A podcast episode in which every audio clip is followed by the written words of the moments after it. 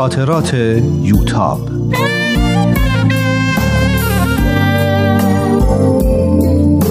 اثری از روحیه فنایان.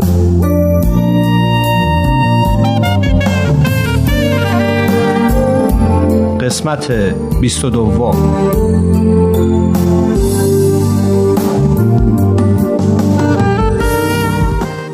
دیدن اونا بعد از دو ماه دوری و نامیدی چقدر شیرین و لذت بخش بود. احساس می‌کردم خدا دوباره اونا رو به من برگردونده. یک ماه بعد دادگاه من تشکیل شد. با توجه به اینکه مدت ها بود به علت بیماریم در جریان فعالیت های حق تحصیلی نبودم و شاید به علت بیماری منو به پنج سال حبس تعلیقی محکوم کردن. با این حال گفتن که باید دو نفر که کارمند دولت باشن تعهد بدن تا هر وقت که احضارم کنن حاضر بشم. پسرخاله و یکی از شوهر خواهرای ساسان زمانت منو کردن. با وجود مشکلاتی که ممکنه برای خودشون پیش بیاد واقعا محبت کردن.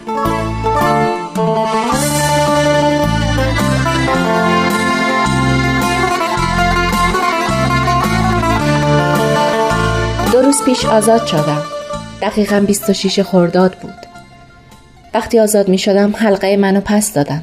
گردن بندم نبود و منم سراغش را نگرفتم. همین که تونستم حلقه به این گرون قیمتی رو پس بگیرم خودش معجزه ای بود. حلقه رو با خوشحالی به انگشتم کردم. بعد از سه ماه دوباره به زندگی برگشته بودم. اما تا کی؟ ماها بود که عکس نگرفته بودم و وضعیت بیماریم اصلا معلوم نبود. به هر حال انقدر خوشحال بودم که حتی بیماریم نتونست از خوشحالیم کم کنه. پدر و مادر ساسان به دنبالم اومده بودن. اون روز بچه ها با شنیدن اینکه آزاد شدم یکی یکی به دیدنم می اومدن. فهمیدم که تو این مدت چقدر تلاش کردن. به دادستانی، مجلس، سازمان های مختلف حقوق بشر و به هر جایی که به فکرشون رسیده بود نامه نوشته بودن. چقدر برای وبلاگ ها و سایت های مختلف خبر و مطلب فرستاده بودند. بچه ها هم تعریف کردند که چطور گروه های ایرانی مختلف در داخل و خارج از ایران در حمایت از کادر اداری و استادان علمی که زندانی هستند اعلامی و بیانیه صادر کردند و خواستار آزادی اونا شدند. چقدر همه خوشحال بودیم. چه لذتی داره که می‌بینیم بعد از 160 سال بالاخره سکوت شکسته شده و هموطنان ما در حمایت از ما به صدا در اومدن.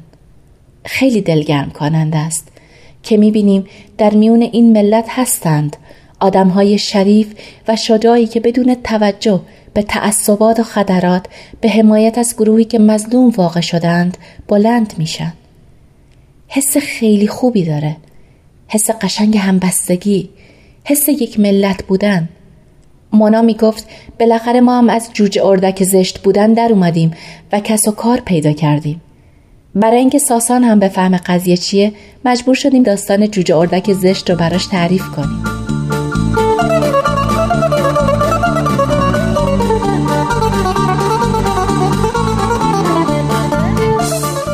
ساعت نزدیک یکی بعد از ظهر بود که مهمونا رفتن و ساسان هم بلند شد که بره. مامان گفت اصلا حرفش رو هم نزنین زهر باید پیش ما بمونین کوفته درست کردم که یوتاب خیلی دوست داره. خیلی دلم می‌خواست بمونه. کوفته های مامان خیلی خوشمزه است. حتما باید بخوری. آخه تو خسته هستی. مامان و بابا هم خسته هستن. مزاحم نمیشم. باشه فرصت دیگه. پدر گفت این حرفا چیه پسرم؟ شما دیگه عضوی از خانواده ما هستین.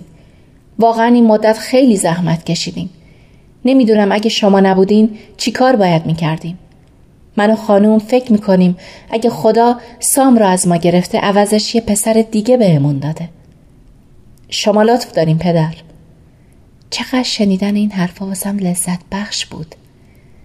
وقتی ساسان دوباره کنارم نشست با بدجنسی گفتم فکر نمی کردم وقت خجالت کشیدن تو رو ببینم. خندید. نوبت خجالت کشیدن تو هم میشه. فردا شب محتاب دعوتمون کرده. البته فقط من و تو رو. اشکالی که نداره. بالاخره تو ایران دوتا نامزد می‌تونن با هم بیرون برن یا نه؟ اگه برادر عروس هم باشه فکر نکنم اشکالی داشته باشه. خندید. من باید یه فکری با حال این سهراب بکنم. باید یه دختر خوب براش پیدا کنم. سهراب که اسم خودش رو شنیده بود نزدیکتر اومد و پرسید بس چیه؟ ساسان چشمکی به من زد و گفت بحث اینه که خواهرم ما ستاره فردا شب به شام دعوت کرده. ساسان تموم بعد ظهر و عصر رو پیش ما موند. پدر هم به مغازه نرفت. همه کنار هم نشسته بودیم و حرف می زدیم. براشون از زندان و اتفاقاتی که اونجا افتاده بود تعریف کردم. وقتی از ساسان پرسیدم بازجو از کجا از اینکه زنجیر طلا میندازه خبر داره؟ جواب داد همون اوایل دستگیریت بود و هنوز به آلمان بر نگشته بودم که منو احضار کردن. می‌خواستن بدونم چطور شده که با هم نامزد کردیم. بای من بهایی شدم یا نه؟ بعدم می‌خواستن از من تعهد بگیرن که نامزدین رو با تو به هم بزنم گفتم من یه همچین کاری نمی کنم. تهدید کردن که منو نگه میدارن. ولی من می‌دونستم که نمی‌تونن کاری بر علیه من بکنن. چون از قبل با چند نفر که یکیشون هم وکیل بود مشورت کرده بودم. تا شب منو نگه داشتن و بعد آزادم کردن. با تعجب پرسیدم به همین راحتی؟ دیگه احضارت نکردن؟ به همین راحتی راحتی هم که نبود. می‌دونی که حاج آقا دوست آشنا زیاد داره.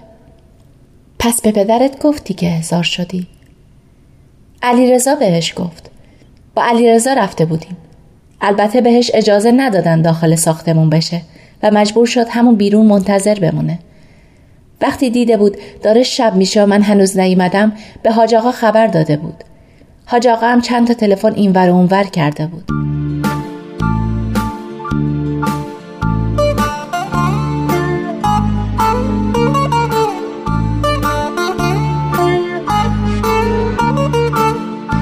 اون شب پدر واسم تعریف کرد که در مدت زندانی بودن من خیلی از کارهای مربوط به دادگاه و وکیل و غیره را ساسان انجام داده. پدر گفت تماسایی که تو این مدت با ساسان داشته باعث شده که اونو بهتر بشناسه و واقعا مثل فرزنداش دوستش داشته باشه. اما اینطور که پیداست ساسان بعد از زندانی شدن من با خانوادش مشکلاتی پیدا کرده. ظاهرا اونا تازه فهمیدن که بهایی بودن تو ایران می‌تونه تا چه حد خطرناک باشه. خواستن ساسان را از این ازدواج منصرف کنن. اما ساسان زیر بار نرفته. حتی خواستن اونو راضی کنن که به آلمان برگرده. پدرم نگران بود که اونا برای ازدواج ما رضایت ندن.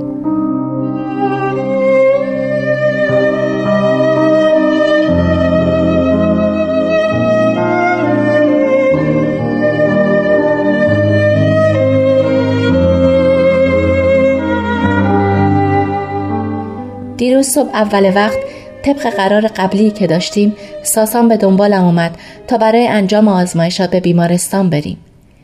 بین راه مسئله رو با اون در میون گذاشتم. پرسید مخالفت اونا برای من مهم نیست. چرا انقدر واسه تو مهمه؟ چون بدون رضایت اونا نمی‌تونیم ازدواج کنیم. آخه اونا که بهایی نیستن. من که بهایی هستم. من بدون رضایت پدر و مادرت نمی‌تونم باهات ازدواج کنم. عقد بهایی رضایت شیش نفر را می‌خواد. من خیلی باشون صحبت کردم. مادرم با تو مشکلی نداره. با اینکه مثل همیشه حرفه بابا ما تایید می‌کنه اما میگه مهر این دختر به دلم افتاده. آخرش همین عروسم میشه. مشکل اصلی حاج آقاست. از اولش هم که خواستگاری اومدن فکرش این بود که تو رو مسلمون می‌کنه. اما حاج آقا که می‌گفت جوونا خودشون می‌دونن. ما کاری نیستیم. تو پدر منو نمی‌شناسی.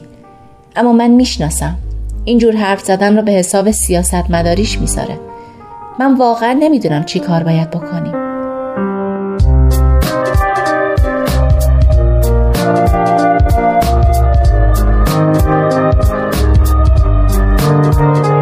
چهارشنبه 29 خرداد.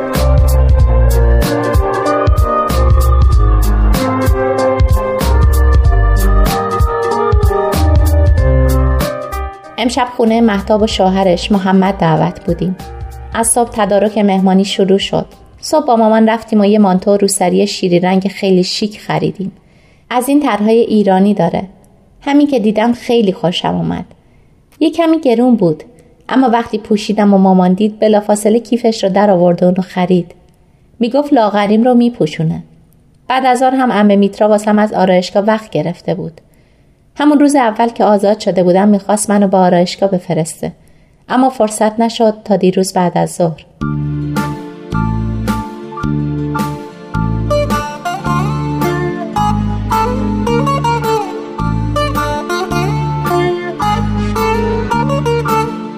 با همه اینا ساعت هفت نیم من حاضر بودم و سهراب هنوز توی اتاقش نمی‌دونم چی کار می‌کرد. سهراب الان ساسان میاد و تو هنوز لباس هم نپوشیدی. زود باش. اون وقت میگن دخترها معطل می‌کنن. او چقدر عجله داری. شیطونه میگه جاد بذاریم بریم ها با بدجنسی خندید. بدون من که نمی‌تونیم بریم.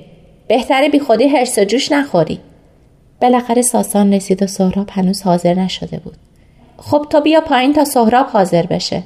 وقتی پایین رفتم ساسان توی ماشین نشسته بود. در را واسم باز کرد. وا سلام خانم خوشگله. کجا میرین من شما رو برسونم. خندیدم و منم شروع کردم به ادا در آوردن. وا مگه شما تاکسی تلفنی هستین؟ برای شما بله. می‌خواین بریم در بندی شام دوتایی بخوریم و قید محتاب رو هم بزنیم؟ شوخی می‌کنی. شوخی که نمی‌کنم. شاید دارم آرزو می‌کنم. آرزو می‌کنم آدما از زیر بطه کلم در می اومدن و خانواده و فامیل نداشتن. ساسان. در اینجا ساسان در عقب رو برای سهراب باز کرد. در تمام طول راه ساکت و تو فکر بود. پیدا بود که خیلی از دست خانوادش ناراحته. فکر کردم حتما با آزاد شدن من بحثای بین اون و پدر و مادرش بالا گرفته. ناراحتیش را می‌دیدم و نمی‌دونستم چه کاری از دستم برمیاد. خیلی دلم گرفته بود.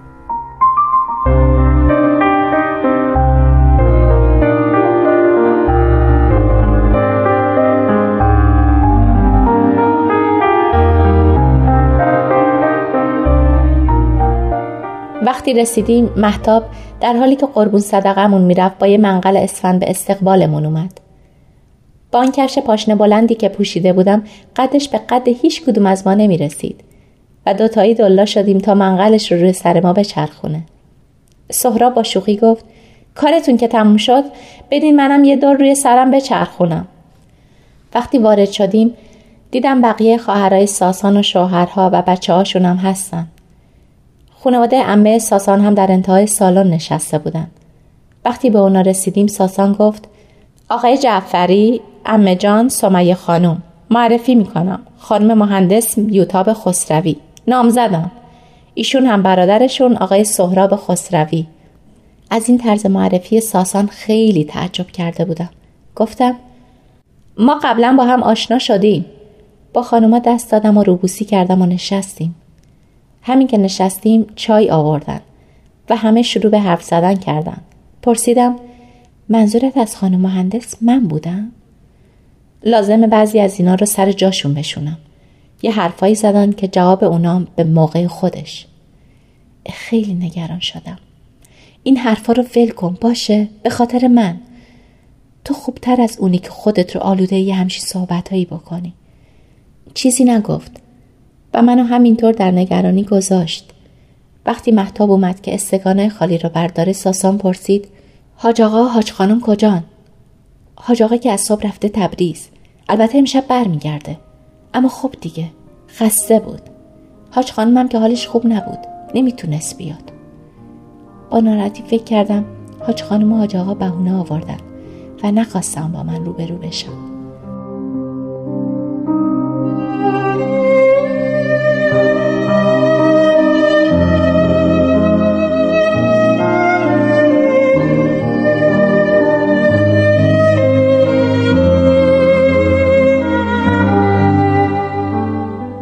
چند دقیقه درباره این هوا چقدر گرم شده و اینجور چیزا صحبت شد. تا اینکه یک دفعه آقای جعفری پرسید خانم مهندس شما برای چی زندان بودی؟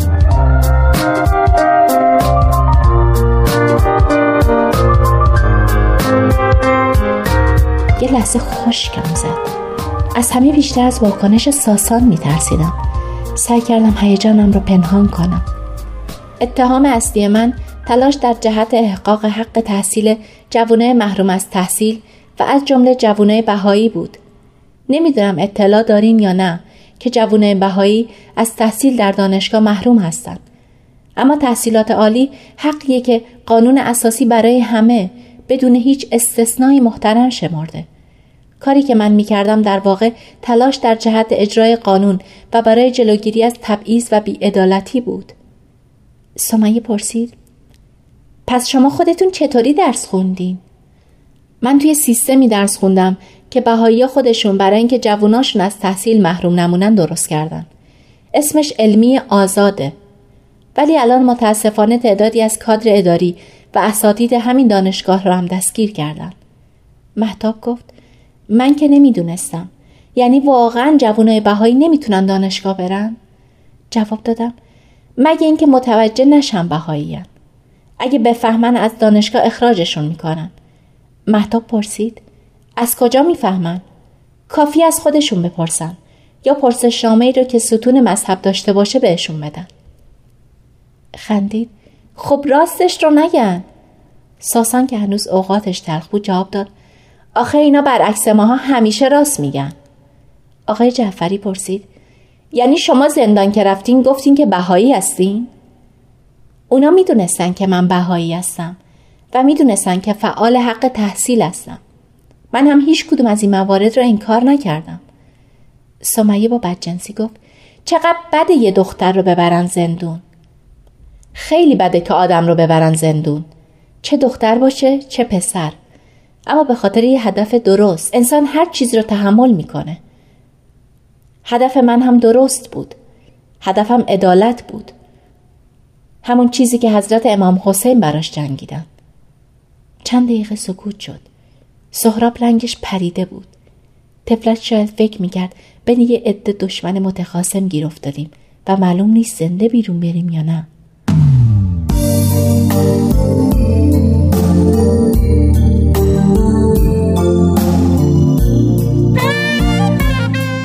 با یوتاب در قسمت بعد همراه باشید